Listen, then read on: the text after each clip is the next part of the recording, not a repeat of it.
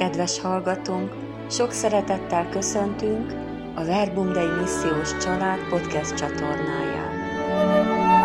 Szeretnénk a közösségünk életéről, programjainkról, a hitünkről, a közösségi tapasztalatainkról szemelvényeket megosztani veletek.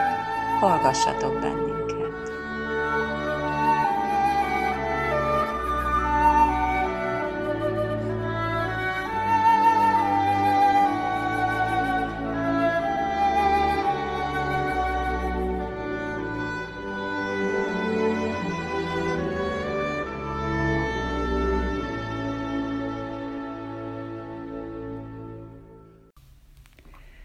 Adventi hétköznapok lelki gyakorlata, hetedik nap.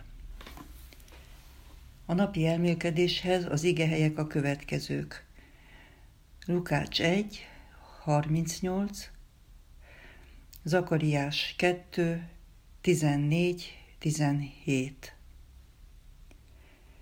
Mária így válaszolt.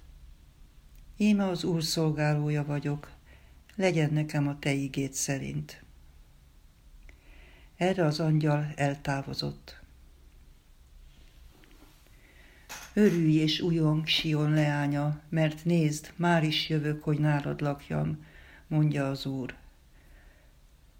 Sok nép az Úrhoz tér majd azon a napon, és az ő népévé válik. Ő azonban nálad marad, és te tudni fogod, hogy a seregek ura küldött engem hozzád. Júda az Úré lesz, mint az ő öröksége a Szent Földön, és ő újra kiválasztja Jeruzsálemet. Némuljon el minden test az Úr színe előtt, mert ébred már, és elindul szent hajlékából. Ma saját fantáziánkkal gondoljunk bele abba, amit Mária élt meg, miután az angyal eltávozott tőle. Hogyan képzeljük el testi magatartását, arckifejezéseit? Ha rátekintünk arcára, mit látunk? Milyenek az érzései? Tudnánk-e vele együtt érezni? Hogyan szeretnénk most kapcsolatba lépni vele? Miután Mária ajkából, szívéből tökéletesen szabadon mondott igen elhangzott, Isten felkérésére, íme az Úr szolgáló leánya vagyok, legyen nekem a te igét szerint, az angyal eltávozott, mivel befejezte küldetését. Az angyal elment, az Úr azonban beköltözött Mária szívébe ő azonban nálad marad. Már is Máriához jött az Úr, és nála vett lakást. Mária méhében az ige kezd megtestesülni. Mária most Isten szent hajléka, az első élő tabernákulum, az Úr kedves hordozója.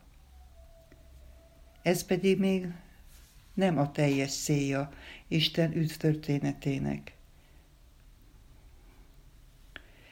A cél az, hogy minden ember Istennél találja meg örök hajlékát. Ezért megérkezik hozzánk Isten, lakást vesz nálunk, hogy visszavezessen az atyához. Örülj és újjong, mert nézd, annyira fontos, értékes vagy Isten számára, hogy hozzád jön, ma és minden nap, addig, amíg nem hozhat üdvösséget, házadba, fogadásod által. Ma a te házadban kell megszállnom. Erre boldogan fogadta. Ma üdvösség köszöntött erre a házra. Lukács 19, 5, 6, 9 Hagyjuk, hogy Isten ma nálunk is megtalálja kedvenc hajlékát.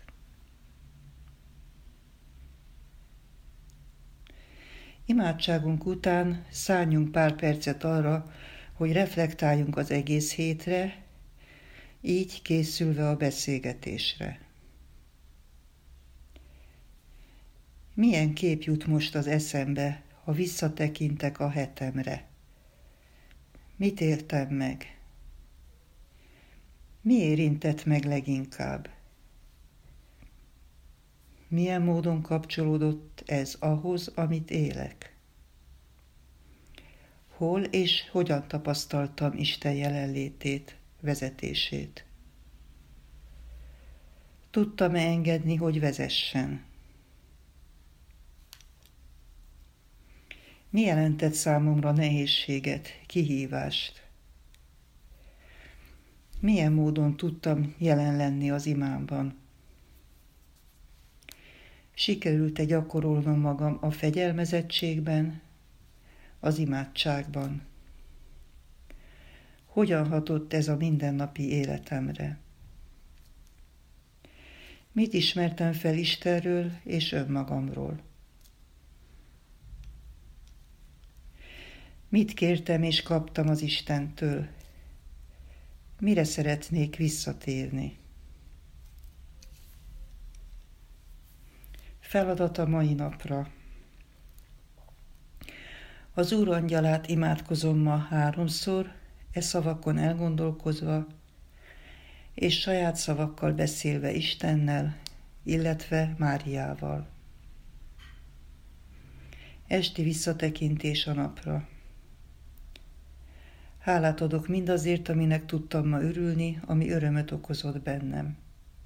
Kérem a Szentlélek segítségét, hogy holnap hűséggel folytatni tudjam a lelki gyakorlat második hetét. Ő formáljon, vezessen, továbbra tetszése szerint. Befejezem napomat az üdvözlégy Máriával és egy dicsőséggel.